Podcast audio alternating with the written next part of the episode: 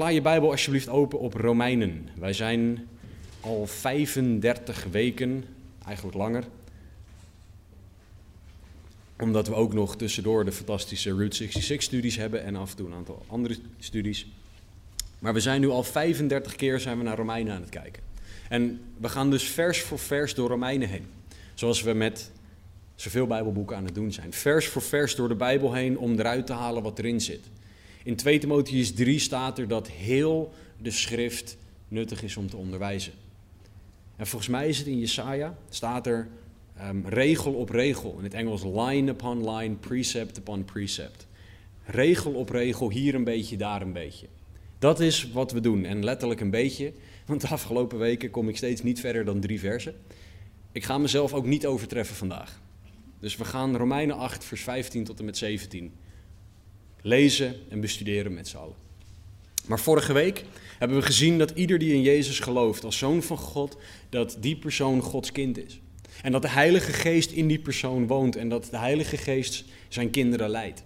En we gaan vandaag verder in Romeinen 8, vers 15 tot en met 17 met het thema, met het idee dat Paulus aan het ontwikkelen is, dat wij Gods kinderen zijn. En specifiek gaan we vandaag kijken naar dat wij mogen leven als een kind van God. Want dat, betekent heel veel. En Paulus die wil dat we dit echt doorhebben, dat we dit begrijpen. Maar vooral dat het niet alleen hier in onze bovenkamer blijft zitten. Hij wil dat het ook gaat landen in ons hart. Dat het iets is waar onze daden op afgestemd worden. Dus dat wij ook daadwerkelijk gaan leven als een kind van God. Dus laten we samen lezen.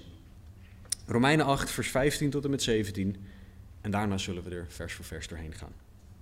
Paulus schrijft, want u hebt niet de geest van slavernij ontvangen, die opnieuw tot angst leidt, maar u hebt de geest van aanneming tot kinderen ontvangen, door wie wij roepen, Abba, Vader. De geest zelf getuigt met onze geest dat wij kinderen van God zijn. En als wij kinderen zijn, dan zijn wij ook erfgenamen, erfgenamen van God en mede-erfgenamen van Christus. En wanneer wij althans met Hem lijden, opdat wij ook met Hem verheerlijkt worden. Laten we bidden. Heere God, dank u wel voor uw woord. Dank u wel dat u spreekt, dat uw woord levend is, scherper dan enig tweesnijdend zwaard. Heere, dat u de overleggingen van ons hart wil oordelen. Heere, en doe dat vandaag. Heere, laat ons zien wie u bent. Ga, ga aan het werk in onze harten, Heere. Laat ons zien wat wel en wat niet naar uw wil is. En Heere, verander ons alstublieft. Breng mensen tot geloof. En we bidden dat u wonderen doet vandaag. Laat er niks van mij bij zitten, Heer, maar alleen maar uw woorden, want dat zijn woorden van eeuwig leven. Dus Heer, we bidden en vragen dit in Jezus' naam. Amen. Paulus is bezig in Romein 8 om de kerk in Rome uit te leggen over heiliging. Heiliging als resultaat van tot geloof komen. En tot geloof komen is iets dat gebeurt omdat mensen inzien dat ze redding nodig hebben. Dat is de progressie die we tot nu toe gezien hebben door Romeinen heen. We hebben door Romeinen heen gezien dat wij meer op Jezus horen te gaan lijken wanneer we tot geloof komen. En dat is het proces van heiliging. Keuzes maken, gaan handelen zoals Jezus handelde. Zoals we lezen in het woord. Niet langer vanuit wat wij zelf willen en doen, maar vanuit wat Jezus zou willen en doen. Toen ik vroeger nog tiener was en heel cool was, toen had ik van die bandjes om.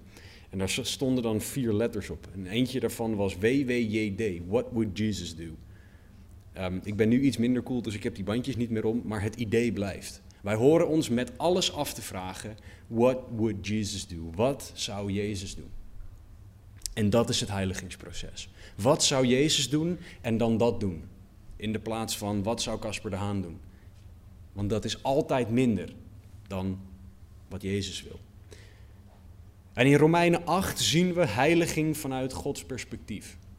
Romeinen 8 kan een heel confronterend hoofdstuk zijn. Zeker in het gedeelte waar we nu zitten, omdat het af en toe over kan komen dat je perfect moet zijn. En alles onder controle moet hebben. En geweldig moet leven. Alleen dan ben je een kind van God. Terwijl als je inziet dat het heiliging vanuit Gods perspectief is, dan zie je dat dit is hoe God dingen ziet. En dat de geest in ons aan het werk is, maar dat dit wel de situatie is waar, waar wij in zitten. En dat klinkt negatief, maar dat is het helemaal niet. Want Paulus zegt in vers 15: U hebt niet de geest van slavernij ontvangen, die opnieuw tot angst leidt, maar u hebt de geest van aanneming tot kinderen ontvangen. Dit is iets geweldigs wat de kerk door moet hebben. Dit is iets fantastisch, een situatie waar de kerk zich in bevindt, waar we rust in mogen vinden, waar we dankbaar voor mogen zijn. Maar dit is ook een ontzettend belangrijk punt. Paulus weet heel erg goed tegen wie hij praat. Paulus die weet namelijk dat hij praat tegen mensen met een voornamelijk Joodse achtergrond in de gemeente in Rome. Het is heel belangrijk dat wij ons dat beseffen. Zeker gewoon met, met überhaupt het lezen van de Bijbel. Want eigenlijk alle schrijvers van Bijbelboeken waren mensen met een Joodse achtergrond. Wat verandert hoe ze dingen zullen zeggen en hoe wij daardoor dingen horen te interpreteren. Maar Paulus die weet dat de kerk waar hij deze brief aan schrijft, bestaat uit tot geloof gekomen Joden. En we weten dat de Joden Gods aangenomen volk zijn. En in Romeinen 9 tot en met 11 gaan we zien dat ze dat nog steeds zijn. En dat God nog steeds een plan met Israël heeft. Dat God niet klaar is met Israël. Maar ja, we zitten pas in Romeinen 8. Dus dat punt is nog niet gemaakt door Paulus. Dus de mensen met een Joodse achtergrond, die christenen, die kunnen denken, ja maar hoe zit dit dan? Een van de grote tegenwerpingen van, van Joden om tot geloof te komen, is dat ze denken dat ze hun Jood zijn verliezen. Dat ze niet langer Joden zijn als ze tot geloof komen in Jezus Christus. Dat dan hun identiteit christen is en niet langer een Jood. En Paulus gaat ze duidelijk maken dat ja, je bent misschien een Jood van achtergrond. Ja, jij bent onderdeel van Gods uitverkoren volk. Maar God verandert niet en hij kiest nog steeds op dezelfde manier mensen uit. In Deuteronomium 7, vers 6 tot en met 8 zegt God het volgende tegen en over Israël. God schrijft, want u bent een heilig volk voor de Heere uw God. De Heere uw God heeft u uitgekozen uit alle volken op de aardbodem om voor hem tot een volk te zijn dat zijn persoonlijk eigendom is. Niet omdat u groter was dan al de andere volken, heeft de Heere liefde voor u opgevat en u uitgekozen. Hele lange zin, sorry. Want u was het kleinste van al de volken, maar vanwege de liefde van de Heere voor u en om de eed die hij uw vader gezworen had in acht te houden, heeft de Heere u met sterke hand uitgeleid en heeft hij u verlost uit het slavenhuis, uit de hand van Farao, de koning van Egypte. Klinkt dat bekend? Dit is precies wat God doet met de kerk. Wat hij tegen zijn kerk zegt in Romeinen 8, vers 15. U hebt niet de geest van slavernij ontvangen, maar de geest van aanneming. En datzelfde heeft hij tegen de Joden gezegd. Dus wat Paulus doet, is hij bevestigt en stelt gerust. God is dezelfde. Op dezelfde manier hoe hij de Joden uitgekozen heeft, kiest hij ook zijn, zijn volgelingen in Jezus Christus uit. God is dezelfde God. En de enige reden hiervoor is, die er in Deuteronomium staat, is vanwege de liefde van de Heer. Vanwege Gods liefde. Daarom doet hij dit. En dat is ook die liefde waardoor wij zijn kinderen mogen worden als kerk. We mogen weten, Hebreeën 13:8, Jezus Christus is gisteren en heden dezelfde tot in eeuwigheid. Dus God kiest nog steeds op basis van zijn liefde. God kiest nog steeds mensen omdat hij van mensen houdt.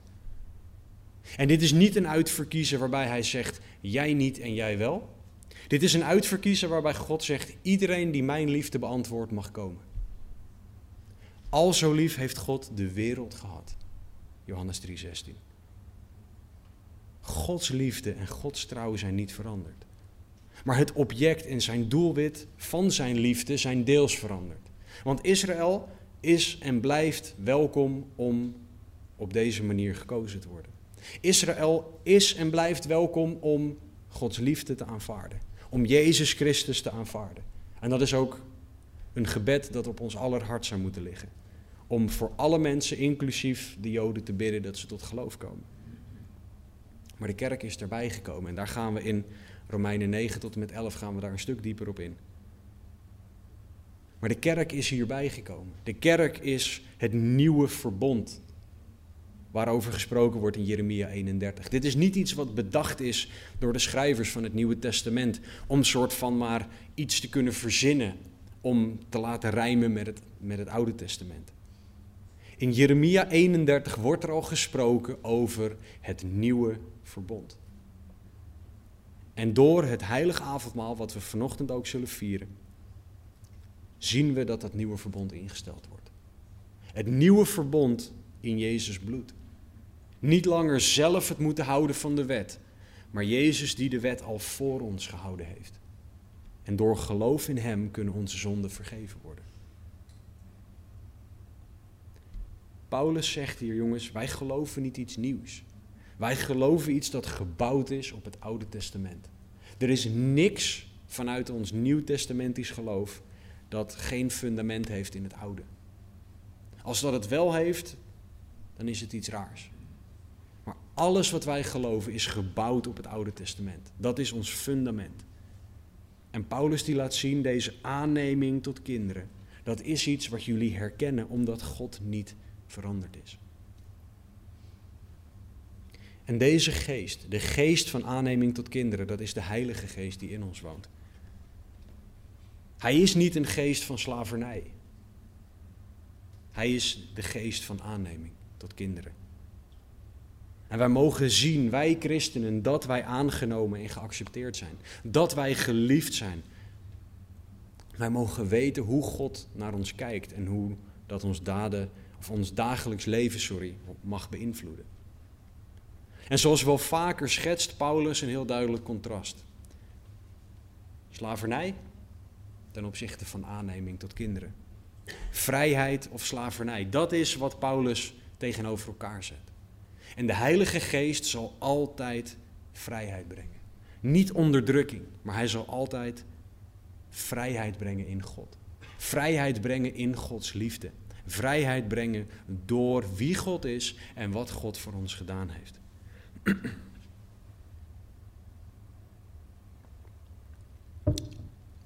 Dit contrast is onderdeel van een groter contrast. Het contrast tussen vers 12 en 13 en vers 14 en 15. In vers 12 en 13 wordt er gesproken over het vlees. Wij zijn aan het vlees, vers 12, niet verplicht. Als u naar het vlees leeft, vers 13. Dat is de ene kant van de medaille. De ene kant. Maar de andere kant is de geest van aanneming. En die geest van aanneming staat lijnrecht tegenover dit vlees. De geest van aanneming staat lijnrecht tegenover de slavernij. De zonde en het vlees leveren geen liefde, geen acceptatie, geen rust, geen liefde op, zoals God die geeft.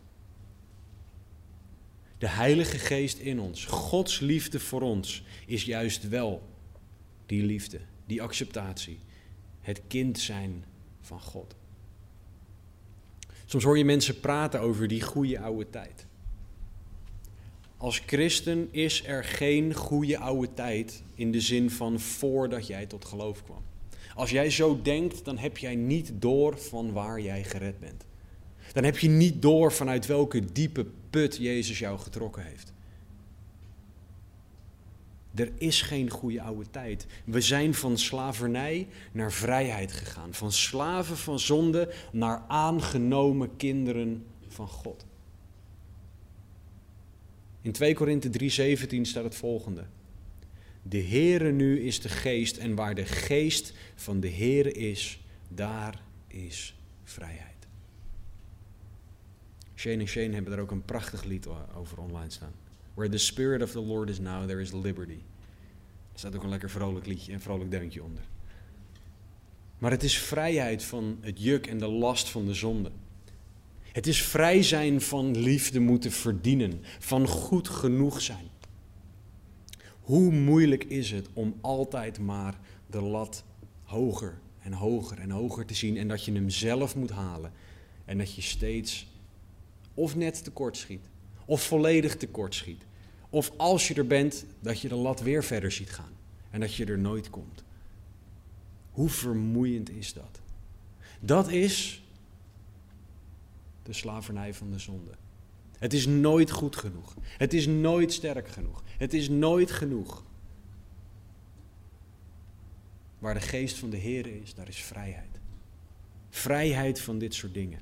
Vrijheid voor allen die in Jezus Christus geloven als zoon van God. In Paulus' tijd, want we moeten niet onderschatten dat de historische context belangrijk is. In de tijd waarop, waarin Paulus dit schreef, waren er heel erg veel slaven. De schattingen lopen uiteen van een paar miljoen tot echt tientallen miljoenen. Hangt er net vanaf welke commentator je leest.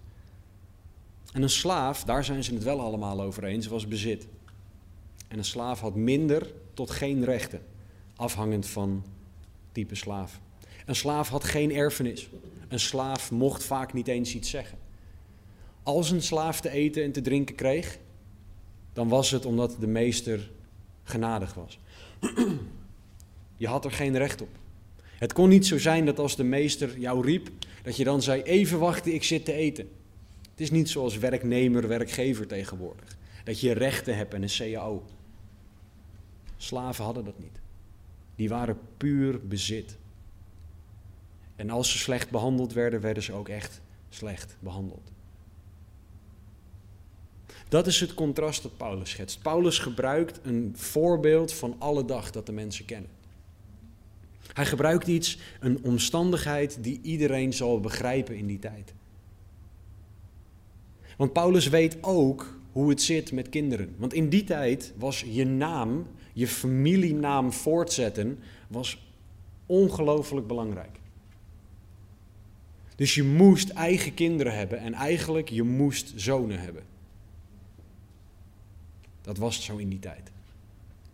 Kinderen zetten jouw naam voort en dat was wat belangrijk was, want jouw familienaam moest blijven bestaan. maar als dan bleek dat jij een, een, een, in hun ogen arme ziel was die of geen kinderen had of alleen maar dochters had, ehm, dan moest er geadopteerd worden. En adoptie was dus ook heel gewoon. Adoptie was heel normaal in die tijd. En dat is het, proces waar we nu naar kijken. Het aangenomen worden als kind. Geadopteerd worden in Gods familie. Bijbelcommentator David Guzik heeft over deze adoptie in de Romeinse tijd het volgende gezegd. Onder Romeinse adoptie veranderde het leven en de positie van het geadopteerde kind volledig. De geadopteerde zoon verloor al zijn rechten bij zijn oude familie en kreeg alle nieuwe rechten in zijn nieuwe familie. Het oude leven van de geadopteerde zoon was compleet weg. Alle schulden waren weg, zodat niets vanuit zijn verleden nog gold. Einde citaat. Nou ging het in de Romeinse adoptie ging het over zonen. Paulus maakte dat onderscheid hier niet. In Christus kan iedereen, man of vrouw, kan bij Jezus komen en kan geadopteerd worden als Gods kind. Je verliest dan al je rechten bij je oude familie en je krijgt alle rechten in je nieuwe familie. Je oude leven is compleet weg. Al je schulden zijn weg bij God. En er is niets vanuit jouw verleden meer waar over jou. Dit is wat Paulus in zijn hoofd heeft wanneer hij het over de geest van aanneming heeft. De geest van adoptie. Dit is wat de Heilige Geest in jouw hart wil bewerken. Dat jij dit doorhebt. Dat dit is hoe God naar jou kijkt. Want dit is wat het is om te leven als een kind van God. Geadopteerd door God. Een nieuwe familie, nieuwe rechten. Alles is nieuw. Dat is wat het is om te leven als een kind van God. En dit zegt best wel een aantal dingen over God en over jou. Deze adoptie, want dit zegt ten eerste dat God jou kiest. God kiest jou en hij doet het niet zomaar. Het is niet alsof God, zo'n beetje zoals als je met kinderen boodschappen gaat doen, dat je er opeens achter komt, hoe komt dat nou weer in mijn winkelwagentje? Dat is niet hoe God met adoptie omgaat. Dat hij denkt, wat heb ik nou weer meegenomen als bijvangst? Als God jou kiest, kiest Hij jou. Jou specifiek, zijn volle aandacht is op jou. God kiest bewust om jou zijn kind te maken. Er is geen toeval, het is geen foutje. Dus laat de vijand je alsjeblieft niet aanpraten dat dit voor iedereen geldt behalve voor jou. Of dat jij misschien wel aangenomen bent, maar jij bent er zo eentje die, ja, die is toch net minder. Of die, die, die is die mislukking. Of die er eigenlijk niet bij hoort. Laat die gedachte alsjeblieft niet in jou heersen. Laat het gevoel van dat je minder waardig bent ten opzichte van andere christenen, laat dat alsjeblieft niet overeind blijven. Breng dat bij de Heer, want God kiest jou. Er staat nergens een komma behalve of alleen als of tenzij. Dat staat er niet. Jij bent aangenomen als zijn kind. En jij mag tegen hem Abba Vader zeggen. ging vanochtend ging ik weg, een van mijn dochters is ziek. En dit is de positieve kant van Abba Vader. Ehm, onze buren konden horen wat ook de brullende kant van Abba Vader is. Mijn kinderen die stonden letterlijk te brullen door de ruit heen. Abba, want ze wilden dat Abba niet wegging. Het is, Abba is dus echt een term voor je papa. Het is niet een term van ja vader, het is echt een term voor je papa. Van wie je houdt, die je wil knuffelen, waarvan je niet wil dat hij weggaat. Dat is Abba Vader. Het is niet een afstandelijk iets, maar het is de God die jou kiest, waardoor jij nu op zijn schoot mag kruipen. In gebed en bij hem mag zijn. Waardoor jij weet dat je geliefd bent. Jezus zegt in Johannes 15, vers 16: Niet u hebt mij uitverkoren, maar ik heb u uitverkoren. En ik heb u ertoe bestemd dat u zou heen gaan en vrucht dragen en dat uw vrucht zou blijven. Opdat wat u ook maar van de Vader vraagt in mijn naam, hij u dat geeft. Die nieuwe rechten die we hebben als geadopteerd kind van God. Niet u hebt mij uitverkoren, zegt Jezus, maar ik heb u uitverkoren. Dat is hoe God naar jou kijkt. Laat de vijand je alsjeblieft niet iets anders aanpraten. God kiest je niet alleen, maar hij houdt ook van je. En dat lijkt misschien zo'n inkopper en iets wat je altijd hoort. Maar bedenk, bedenk wel, er is niemand die God ergens toe kan verplichten. Dus God is niet verplicht om van jou te houden en toch doet hij het. Hij kiest jou omdat hij van je houdt. En zijn liefde werd ultiem duidelijk in zijn offer aan het kruis, Jezus Christus. Voor degene van jullie die hier aan twijfelen, moet je nummer 23, vers 19 erbij pakken. Spoiler alert, er staat dat God niet kan liegen. Dus als God iets in de Bijbel opschrijft, of heeft laten schrijven, dan is het waar. Dat betekent dat jij vast mag houden aan het feit dat God van jou houdt. En ik zal zo terugkomen op een vers wat je uit je hoofd kan leren om, daar, om dat te onderbouwen. Maar ook dit is iets wat de vijand, Satan, prachtig vindt om je op aan te vallen. Hij wil zo graag dat jij twijfelt aan Gods liefde. Want als God niet alleen twijfelt aan liefde voor jou, hoe kan je dan zeker weten dat hij niet twijfelt aan liefde voor de ander? Dus ja, waarom zou je dan ooit over Gods liefde vertellen aan iemand? God wil niet dat jij twijfelt, maar de vijand wil dat jij je niet geliefd voelt door God. En dat je gaat denken dat die liefde niet voor jou is.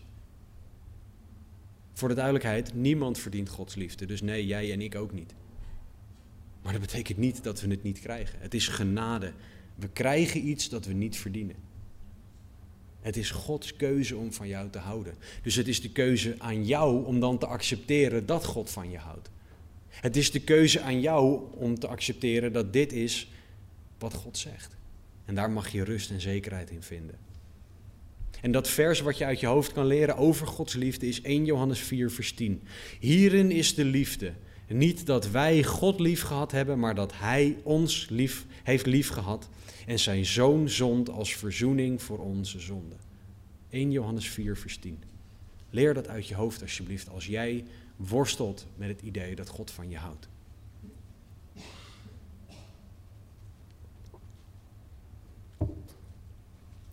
Als je dan door God gekozen bent en God geliefd bent, mag je ook weten dat God je van alles geeft. We zijn erfgenamen van God, daar komen we zo nog op. En dat is hoe God van ons houdt. Hij is een zegenend God. In Matthäus 6 zegt Jezus dat we niet bezorgd hoeven te zijn over wat we nodig hebben, maar dat we het koninkrijk van God moeten zoeken en dat we dan alles krijgen dat we nodig hebben. En het is zo makkelijk om je dan zorgen te maken, om te worstelen in je gedachten en in je gevoel. Met, ja, maar ik denk dat ik dit nodig heb, of Heer, ik heb dit nodig. Maar dan mag je leren om alles aan God over te geven. Jeremia 17, vers 7 en 8 zegt het volgende: Gezegend is de mens die op de Heer vertrouwt, wiens vertrouwen de Heer is. Hij zal zijn als een boom die bij water geplant is en die zijn wortels laat uitlopen bij een waterloop. Hij merkt het niet als er hitte komt. Zijn blad blijft groen, een jaar van droogte deert hem niet en hij houdt niet op vrucht te dragen. Deze boom kan blijven staan doordat hij bij water geplant is. En wie is het water des levens? Wie is het water dat wij nodig hebben? Jezus Christus. Het levende water is Jezus. En door Hem kunnen wij door alles heen gaan. Dat is wat God ons geeft. En als laatste, als jij dan weet dat je gekozen bent, geliefd bent en gezegend bent, dan is het resultaat dat je mag leven als Gods kind. Je mag weten dat je deze dingen bent en je mag ernaar gaan handelen. Je mag handelen naar het feit dat je eeuwige zekerheid hebt, dat je liefde hebt, rust. En ook dit zijn dingen die Satan allemaal wil roven uit je hart. Hij wil niet dat jij zekerheid hebt, maar hij wil dat je met vragen zit. En hij wil dat je blijft zitten met die vragen. En dat je gaat malen over die vragen. En denkt dat jij de enige bent die met die vragen zit. En dat je echt met niemand naar die vragen, met die vragen naar iemand toe kan gaan. Want wat zullen ze wel niet over je denken als je die vraag stelt? Of, of hetzelfde met twijfels en met moeite en met gedachten en met gevoelens. Hij wil dat je je daarop richt in de plaats van met je vragen, met je twijfels, met je moeite, je gedachten en je gevoelens naar Jezus toe gaan. En ze gewoon bij Jezus neerleggen in gebed. En zeggen, Heer, u ziet wat er in mijn hart omgaat. Ik wil graag leven als uw kind. Help mij hierin alsjeblieft. Want u ziet waar ik mee worstel. Als er in Filippenzen staat dat wij alle dingen bij God mogen neerleggen. Filippenzen 4. Ook daar staat niet de komma bij, behalve vragen, twijfels, moeite, gedachten en gevoelens. Alle dingen mogen we in gebed neerleggen. Doe dat dan ook alsjeblieft, zodat je echt zal leven als een kind van God. Sta op zijn woord, vertrouw op wat God zegt. En onderwerp jouw gevoelens en gedachten, jouw twijfels, jouw vragen aan God. Wij mogen Abba Vader zeggen. Wij mogen altijd bij God komen. God staat altijd voor ons klaar. Hoe jouw relatie met je aardse vader ook was. God is de perfecte vader. Laat je niet afleiden alsjeblieft door jouw beeld van een vader op aarde. Maar ga zoeken in het woord naar wie God is als vader. Want dat is zoveel beter.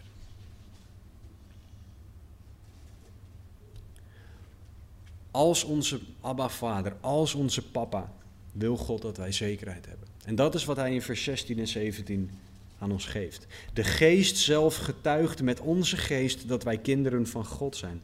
En als wij kinderen zijn, dan zijn wij ook erfgenamen. Erfgenamen van God en mede-erfgenamen van Christus. Wanneer wij althans met hem lijden, opdat wij ook met hem verheerlijkt worden. God kent ons en hij kent onze vijand. En hij weet dat als hij beloftes doet, als God beloftes doet, dat de vijand denkt: top, daar kan ik wat mee. Want hij wil dat we twijfelen, dat we als die grond zijn in die, in die vergelijking waarbij de, het zaad dat gezaaid wordt weggeroofd wordt. Dat is hoe Satan wil dat wij zijn. Maar dat is waarom de geest ons zekerheid geeft. Hij getuigt met onze geest dat wij kinderen van God zijn. En het Grieks wijst erop dat niet alleen de geest getuigt, maar dat God ons al overtuigd heeft van het feit dat wij zijn kinderen zijn, maar dat de geest het bevestigt. Want denk aan toen je voor het eerst tot geloof kwam. Toen twijfelde je er niet aan of je wel Gods kind was. Je verheugde je er alleen maar in. En je kon het van de daken schreeuwen naar iedereen.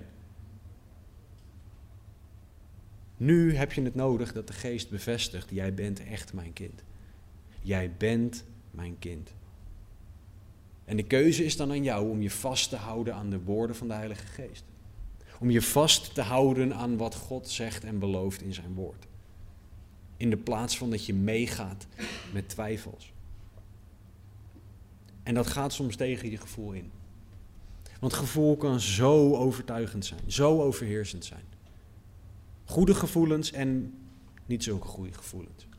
Maar al onze gevoelens moeten getoetst worden aan de Bijbel. En als je gevoel zegt dat je twijfelt aan of je wel een kind van God bent, dan moet je ervoor kiezen om tegen je gevoel in te kiezen dat de geest van God gelijk heeft. Hoe weet je nou zeker dat je Gods kind bent? Nou, als de geest van God in je werkt. Als je anders gaat denken over dingen. Zoals Romeinen 12 dat leert. Als de vrucht van de geest zichtbaar in je wordt. Oftewel dat je meer liefde hebt, meer genade, meer alle vruchten of onderdeel van de vrucht van de geest.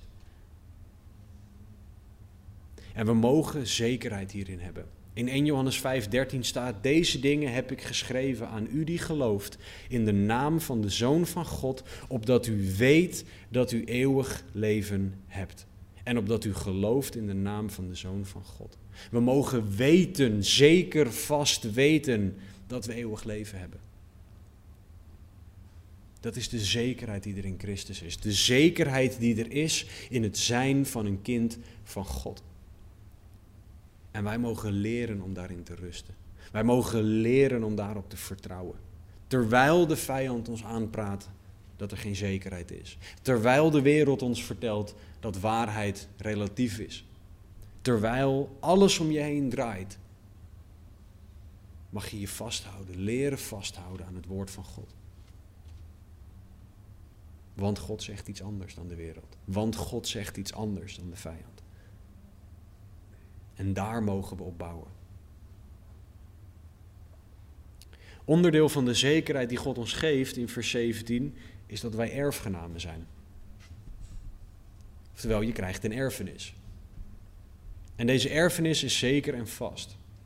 Nou, dat is geweldig. Want als God iets geeft, is het over het algemeen iets geweldigs. Alleen is het op zich wel heel erg belangrijk, of belangrijk. we hoeven niet alles te begrijpen van wat God ons geeft. Dat kan ook niet. Maar wat is die erfenis? Waar kijken we nou naar uit? In het Grieks is het woord voor erfenis iets dat een wettelijk deel is dat je toegewezen krijgt. Oftewel, God heeft vastgelegd dat jij iets krijgt. Nou, dat is nog veel mooier. Het is dus niet eens iets dat ik mag weten, maar God heeft het ook nog vastgelegd. Nou, helemaal mooi, maar dat zegt nog steeds niet wat die erfenis is. En een goed, goed middel voor Bijbelstudie om te weten wat een woord betekent, is kijken naar een andere plek waar het woord voorkomt. Daar hoef je geen Hebreeuws, hoef je geen Grieks voor te kunnen. Daar hoef je alleen maar twee vingers en internet voor te hebben. En een device om het internet mee op te gaan natuurlijk. Want je kan gewoon, ik lees uit de herziene statenvertaling, je kan naar hun website gaan, herzienestatenvertaling.nl. Dan kan je naar de teksten en dan kan je zoeken. En als je twee vingers hebt, dan kan je het woord erfenis intikken. En dan kan je enter drukken en dan krijg je alle plekken in de Bijbel waar het woord erfenis voorkomt. Nou, dat heb ik gedaan. Dus bijvoorbeeld in Colossense 3 komt dit woord erfenis voor. In Colossense 3, vers 23 en 24. Alles wat u doet, schrijft Paulus, doe dat van harte. Als voor de Here en niet voor mensen, in de wetenschap dat u van de Here als vergelding de erfenis zult ontvangen. Want u dient de Heer Jezus Christus. Nou, prachtig. De Heere dienen leidt tot een erfenis. Als vergelding zelfs, als terugbetaling. Nou, dat is iets dat komen gaat, een erfenis door Gods genade, maar nog steeds niet. Wat is die erfenis nou? Ander vers, verder googelen. Colossense 1:12. Daar, hierbij danken wij de Vader die ons bekwaam heeft gemaakt om deel te hebben aan de erfenis van, het van de heiligen in het licht. Oké, dus de erfenis is iets dat we krijgen doordat de Vader ons bekwaam maakt. Colossense 1:12. Oké, Zeg nog steeds niet wat het is. Ik doe gewoon een beetje hoe je dit kan onderzoeken. Ik heb ook echt een antwoord voor jullie, voor de duidelijkheid. In Galaten 5, vers 21 krijgen we het antwoord. In Galaten 5, dat kennen wij vooral van de vrucht van de geest en de vrucht van het vlees. Maar in Galaten 5, vers 21, waar Paulus de vrucht van het vlees aan het uitleggen is, wat de uitingen van het vlees zijn, moet ik eigenlijk zeggen. Daarvoor zegt hij iets heel erg belangrijks. Galaten 5, vers 21, het tweede gedeelte van het vers. Hij zegt, waarvan ik u voor zeg, zoals ik ook al eerder gezegd heb, dat wie zulke dingen doen, het koninkrijk van God niet zullen beërven. En daar heb je een antwoord. Door simpelweg te zoeken in het woord. Door gebruik te maken van skills die we dagelijks gebruiken, namelijk googlen, komen we erachter wat deze erfenis is, waar Paulus het over heeft in Romeinen 8. Het koninkrijk van God. Het is zo belangrijk dat wij leren kennen wat dingen betekenen in de Bijbel. Want als we weten wat het betekent, weten we waar we naar uit kunnen kijken. Het koninkrijk van God, een eeuwigheid in de hemel. Dat is onze erfenis. Voor altijd bij God zijn met alle zegeningen die daarbij komen kijken. Dat is de plek waar alles goed is, alles volledig om God zal draaien en waar de totale aanbidding zal zijn. En dit is de plek, Openbaring 21:4 zegt dat dit de plek is waar God alle tranen van hun ogen zal afwissen. En de dood zal er niet meer zijn. Ook geen rouw, jammerklacht of moeite zal er meer zijn, want de eerste dingen zijn voorbij gegaan. Dat is de hoopvolle toekomst. Dat is de erfenis waar wij naar uit mogen kijken. Dat is de hoop die wij hebben als kinderen van God. Dus onderdeel van leven als een kind van God is dat je weet wat de toekomst brengt. Je weet niet wanneer het komt. We weten ver van hoe het eruit zal zien. Want we kunnen het niet begrijpen. Maar dit is onze toekomst. Dit is onze hoop. Die je hebt als je een kind van God bent. Dus wat er ook gebeurt wanneer jij leeft als een kind van God, dit is je toekomst. Vanwege de hoopvolle toekomst die Paulus had, kon hij zeggen dat alle verdrukkingen slechts lichte verdrukkingen waren. En degene van jullie die Paulus' verhaal een beetje kennen, ik ben blij dat ik niet heb meegemaakt wat Paulus lichte verdrukkingen noemt. Maar hij kon het aan vanwege deze erfenis, omdat zijn ogen gericht waren op wat er kwam. Dus ook wanneer wij althans met hem lijden, opdat wij met hem verheerlijkt worden, zijn wij erfgenamen, zoals Paulus in vers 17 schrijft. En volgende keer zal ik verder ingaan op dat lijden, want daar gaat hij verder over op vers 18. Maar als kind van God mogen we weten dat we een toekomst hebben. Een hoopvolle toekomst. Dat we met Hem verheerlijkt zullen worden. Dit is hoe God het ziet. Je lijden, je mooie dingen, alles wat je meemaakt, heeft als doel op dat God verheerlijkt wordt en dat wij die erfenis zullen krijgen in de hemel. Leven als een kind van God. Dat is waar we naar uit mogen zien, die erfenis. En dat mogen we nu al weten als zijn kind. We mogen vooruit leren kijken. Naar God, met God, door zijn woord heen. En we mogen God kennen zoals Hij is. Meer en meer en uiteindelijk echt in de hemel. En dit is alleen mogelijk doordat Jezus voor ons aan het kruis gestorven is. Dat is ook wat we vieren vandaag. Avondmaal. We vieren dat we gered zijn. We vieren dat wij Gods kind mogen zijn. Dat we mogen en kunnen leven als Gods kind.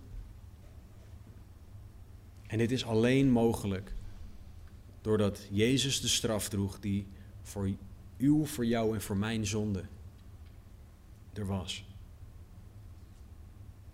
Als jij nog niet gelooft, is nu het moment om te kiezen. Is nu het moment om te kiezen voor Jezus Christus. Want je weet niet of je nog vijf jaar, nog tien jaar of nog vijf minuten te leven hebt. Heel veel mensen zeggen, ja, dat komt wel ooit een keer. Nu is het moment om te kiezen, want je weet niet hoe lang je nog hebt. Kies vandaag om in Jezus Christus te geloven. Hij staat met open armen op jou te wachten. Geloof in Hem en je mag leven als een kind van God. Als jij gelooft, dan is het avondmaal voor jou. We doen niet aan lidmaatschap, we doen niet aan, aan andere eisen voor het avondmaal dan, dan dat jij weet in je hart, ik geloof in Jezus Christus als Zoon van God. Dus neem dan straks, het aanbiddingsteam zal ons dan leiden in een aantal liederen, neem van de elementen en vier dat Jezus de straf droeg voor jouw zonde. En als je al gelooft, christen, besef je dan alsjeblieft dat jij de geest van aanneming tot kinderen ontvangen hebt. Besef je dat God jou kiest, dat God van je houdt, dat je gezegend bent en dat je mag leven als zijn kind. En christen, leef alsjeblieft naar die zekerheid. Want het is zo fantastisch. Laten we bidden. Daarna ga ik nog een stuk voorlezen over het avondmaal. En dan nodig ik jullie uit om het te nemen op het moment dat jullie dat willen. Vader God, dank u wel voor uw woord. Dank u wel dat u spreekt. Dank u wel dat we uw kinderen mogen zijn.